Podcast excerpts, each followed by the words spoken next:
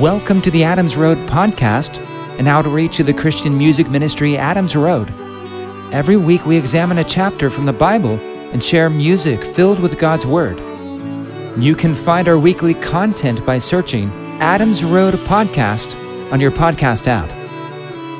Let's start today by listening through Acts chapter 2, verses 16 through 35. But this is what has been spoken through the prophet Joel. It will be in the last days, says God, that I will pour out my Spirit on all flesh. Your sons and your daughters will prophesy. Your young men will see visions. Your old men will dream dreams. Yes, and on my servants and on my handmaidens, in those days, I will pour out my Spirit, and they will prophesy. I will show wonders in the sky above, and signs on the earth beneath blood and fire and billows of smoke. The sun will be turned into darkness, and the moon into blood. Before the great and glorious day of the Lord comes, it will be that whoever will call on the name of the Lord will be saved. Men of Israel, hear these words Jesus of Nazareth, a man approved by God to you by mighty works and wonders and signs which God did by him among you, even as you yourselves know. Him, being delivered up, by the determined counsel and foreknowledge of God, you have taken by the hand of lawless men, crucified, and killed, whom God raised up, having freed him from the agony of death, because it was not possible that he should be held by it. For David says concerning him, I saw the Lord always before my face, for he is on my right hand, that I should not be moved. Therefore my heart was glad and my tongue rejoiced. Moreover, my flesh also will dwell in hope, because you will not leave my soul in Hades, neither will you allow your Holy One to see decay. You made known to me the ways of life. You will make me full of gladness with your presence. Brothers, I may tell you freely of the patriarch David, that he both died and was buried, and his tomb is with us to this day. Therefore, being a prophet, and knowing that God had sworn with an oath to him that of the fruit of his body, according to the flesh, he would raise up the Christ to sit on his throne. He, foreseeing this, spoke about the resurrection of the Christ, that neither was his soul left in Hades, nor did his flesh see decay. This Jesus God raised up, to which we are all witnesses. Being therefore exalted by the right hand of God, and having received from the Father the promise of the Holy Spirit, he has poured out this, which you now see and hear. For David didn't ascend into the heavens, but he says himself, The Lord said to my Lord, Sit by my right hand until I make your enemies a footstool for your feet. All right, we're continuing today where we left off last week in Acts chapter 2. Peter continues, he says, It will be in the last days, says God, that I will pour out my spirit on all flesh. Your sons and your daughters will prophesy. Your young men will see visions, your old men will dream dreams. Yes, and on my servants and on my handmaidens in those days, I will pour out my spirit, and they will prophesy. I will show wonders in the sky above, and signs on the earth beneath blood and fire and billows of smoke. The sun will be turned into darkness, and the moon into blood, before the great and glorious day of the Lord comes. It will be that whoever will call on the name of the Lord will be saved. So Peter's quoting here from Joel 2 28 to 32. He connects what had just happened there on the day of Pentecost with this prophetic passage in Joel about the last days. Now, Hebrews 1 1 to 2 says, God at many times and in many ways spoke to our fathers by the prophets, but in these last days he has spoken to us through his Son. God's word seems to indicate that the present day in which that book of Hebrews was written, in the 60s AD, could be considered the quote unquote last days. So, what appears to have brought in these last days? The coming of Jesus. Jesus ushered in the new covenant of grace when he died for our sins on the cross of Calvary. After Jesus ascended to heaven and sent his Spirit to his church, we are in a span of time now awaiting the return of Jesus. Many view this specific age, after the ascension of Christ and before his return, as the last days. Certainly, there was a near fulfillment of the promise of Joel in Peter's day, and aspects of the prophecy that are still awaiting future fulfillment, like the sun being turned into darkness and the moon into blood. It appears the Spirit being poured out on the people at Pentecost was an exact fulfillment of Joel 2, where God promises to pour out His Spirit on all flesh, and they will prophesy. God had poured out His Spirit on those 120 gathered believers, and as a result, they were miraculously declaring the mighty works of God clearly and fluently in everyone's own native language. That was an incredible miracle, one that could only be explained by acknowledging God's hand in this event. And Peter does just that, stating this event was specific fulfillment of prophecy. God was pouring out his spirit on all flesh. Acts 2 is basically detailing the birth of Christ's church. The believers were given His Spirit to empower them, and God's Spirit is still being poured out today on anyone who will call on the name of the Lord. 1 Corinthians 12 10 to 11 teaches regarding the Holy Spirit. He gives one person the power to perform miracles and another the ability to prophesy. He gives someone else the ability to discern whether a message is from the Spirit of God or from another spirit Still, another person is given the ability to speak in unknown languages, while another is given the ability to interpret what is being said. It's the one and only Spirit who distributes all these gifts. He alone decides which gift each person should have. God's Spirit works as He pleases. It's amazing to see God at work through His Holy Spirit. Have you ever experienced the empowering work of God's Spirit in your own life and in the lives of people around you? God's Spirit isn't only powerfully at work in the lives of believers, but I believe also in the lives of those whom He is pursuing. For example, in one study, Mission Frontiers magazine had reported that out of 600 Muslim converts to Christianity, about a quarter of them had experienced a dream that led to their conversion. I've actually heard accounts myself of Muslims having had reoccurring dreams and visions that led them to Jesus God is absolutely pouring out His Spirit on all flesh and drawing people to Himself. As I consider the work of the Holy Spirit in my own life, I'm amazed at the various ways He has gifted, comforted, empowered, and guided me over the years. He brings to our remembrance the truths we've learned in God's Word. He teaches us and brings understanding. He convicts, and I believe He can actually give dreams and visions. So here's an experience I had. Early on in our marriage, my wife experienced some severe and life threatening blood clots in her lungs and legs. Because of this, we didn't try to have children for years because she would have been considered a high risk pregnancy. A few years into our marriage, though, my wife was sensing a strong call to pursue motherhood and to try to have a child. I was resistant to this at first for the obvious reason of not wanting to put her life at risk. Perhaps because I was stubborn towards the idea or initially resistant, I believe God ended up getting my attention in a kind of dramatic way to maybe confirm to me what He had been putting on my wife's heart regarding having a child. So, over the course of a few days, I ended up having some powerfully vivid and reoccurring dreams and visions about who I believe was the future child we were supposed to bring into the world, which ended up just totally changing my heart and attitude towards having a child. These experiences were so real, unforgettable, and impactful, and gave me the clarity, peace, and faith to move forward with my spouse in pursuit of having a baby. After my wife got pregnant, our doctor actually suggested we get an abortion because of her blood clot issues.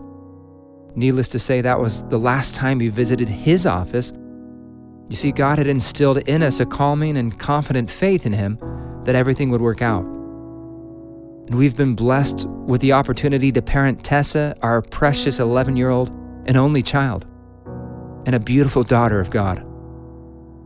So, is it possible the Holy Spirit can guide, warn, or direct His people through visions and dreams? In my experience, I believe so. This isn't to say that every impactful, vivid dream or vision is from God as Scripture exhorts, we are to test all things. 1 Corinthians 5 20 to 21 says, Do not despise prophecies, but test everything. Hold fast what is good. God's word should be the ultimate standard against which we test all things. If the claim, prophecy, guidance, word, exhortation experience, dream, or vision doesn't align with God's word, then we can confidently reject it. Psalm 119, 105 declares, Your word is a lamp to my feet and a light to my path. All right, moving on. In Acts 2, starting in verse 23, Peter shares the gospel with the assembly.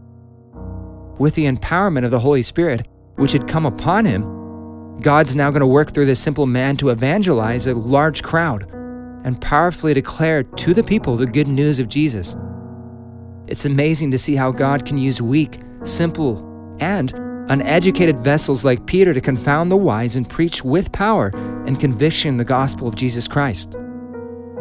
Paul wrote in 2 Corinthians 4, verse 7 But we have this treasure in jars of clay to show that the surpassing power belongs to God and not to us. All right, Peter begins here in verse 22 by connecting with the people on their level. He said, Men of Israel, hear these words Jesus of Nazareth, a man approved by God to you by the mighty works and wonders and signs which God did by him among you, even as you yourselves know. All right, stopping there. Peter knows many of them already knew the life and miracles of Jesus. So, what's he doing here? He finds a starting point. In evangelizing people, I think it's useful to start with what they already know about Jesus and go from there. Peter then says, This Jesus, being delivered up by the determined counsel and foreknowledge of God, you have taken by the hands of lawless men, crucified and killed, whom God raised up, having freedom from the agony of death because it was not possible that he should be held by it. Peter here is a new man now with God's Spirit indwelling him. The old Peter was too timid to acknowledge Jesus on the night of his betrayal when confronted about being his disciple. But now, this Peter confidently witnesses about Jesus. With boldness, he confronts the crowd regarding their sin with the cold reality that they had crucified their Messiah. Now, for anyone to come to salvation, that person must first be convicted of his sin. The Holy Spirit convicts the world of sin. Without acknowledgement of sin, how can one acknowledge the need for a Savior and thus trust in the saving work of Jesus? Jesus came to save us from our sins. He paid the penalty for our sins so that we could be forgiven completely in Him. Peter also witnesses to Jesus' resurrection and uses Old Testament scripture to support the claim. The Holy Spirit here is no doubt bringing back to remembrance everything Jesus had taught Peter as he expounds on the messianic nature of the 16th Psalm to validate the resurrection of Christ from Scripture. This formerly unlearned fisherman of Galilee, under the training of Jesus himself and now in the power of God's Spirit, was teaching with clarity, power, and authority the gospel message. Here's the psalm he quotes Peter teaches For David says concerning him, I saw the Lord always before my face, for he is on my right hand, that I should not be moved. Therefore my heart was glad, and my tongue rejoiced. Moreover, my flesh also will dwell in hope, because you will not leave my soul in Hades, neither will you allow your Holy One to see decay. You made known to me the ways of life. You will make me full of gladness with your presence. Peter argues here that Psalm 16, 8 through 11 actually isn't about the patriarch David from the Old Testament. It was a prophetic psalm about the Messiah. The psalm says about Jesus, My flesh also will dwell in hope, because you will not leave my soul in Hades, neither will you allow your Holy One to see decay. Peter reminds them that David died. His flesh saw decay. He teaches them that this is actually about the resurrection of Christ.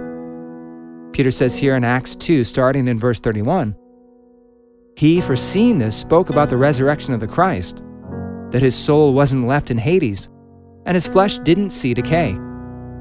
This Jesus God raised up, to which we all are witnesses. Being therefore exalted by the right hand of God, and having received from the Father the promise of the Holy Spirit, he has poured out this which you now see and hear. Jesus' body was in the grave three days and nights, and yet did not see decay. He was raised from the dead and appeared over a 40 day period multiple times to many of his disciples. Then Jesus ascended to heaven And as he promised in John chapter 16 verse 7 and other places, he sent the promise of the Spirit to them.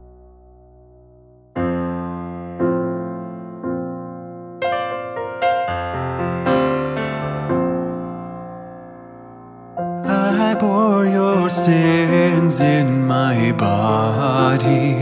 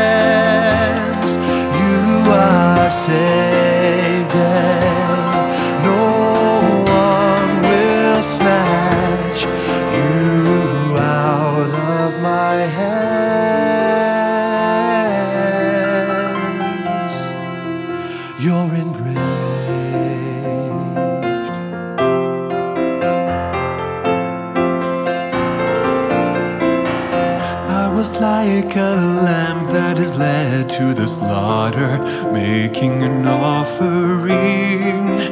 For your sin, I poured out my soul and saw my offspring. If you receive me, believe in my name, the right to be called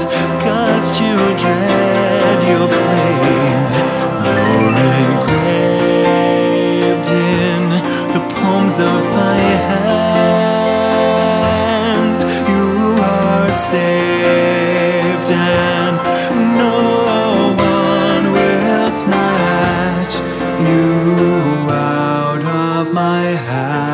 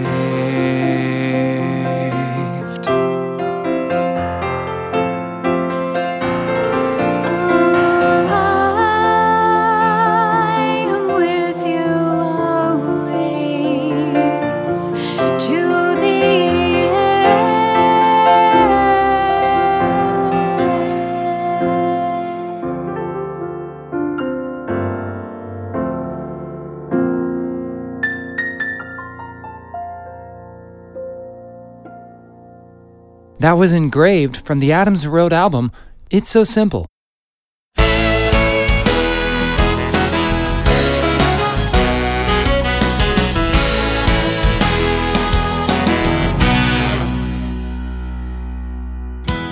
Our goal is to be bold when we preach the good news to the world. We will not fear, and nothing can hinder us from what we've been called. We're always ready to make a defense, even unto death. Oh, we're not ashamed of the gospel.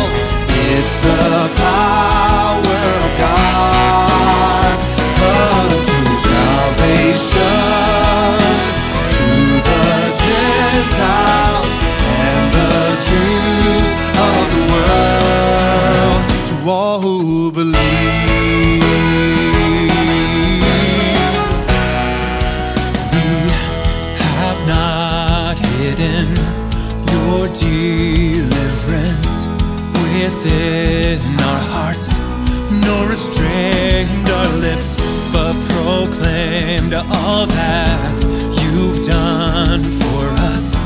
Confessed you before everyone, from the religious to the pagan, we preach salvation.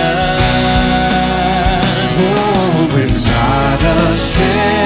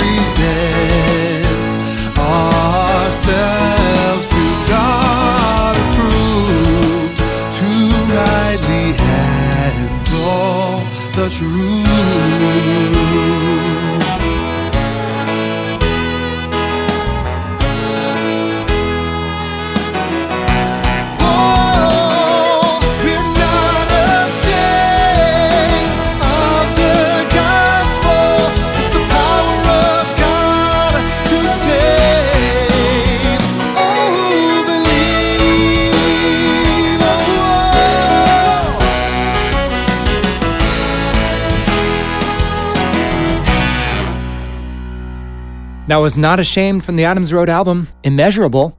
The gospel is the power of God for salvation to everyone who believes. Let's not be ashamed of the testimony of our Lord and Savior Jesus Christ.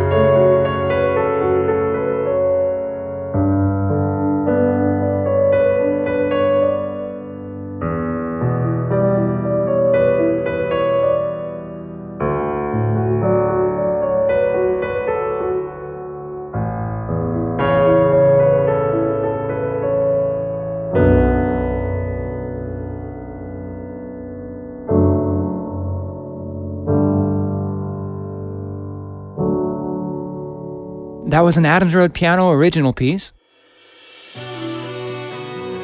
This is the Adams Road podcast, an outreach of the Christian music ministry Adams Road. You can learn more about us at adamsroadministry.com. Again, that's adamsroadministry.com. We release a new podcast episode every Saturday. Feel free to join us next week as we examine more of Acts chapter 2. Grace and peace be with you all.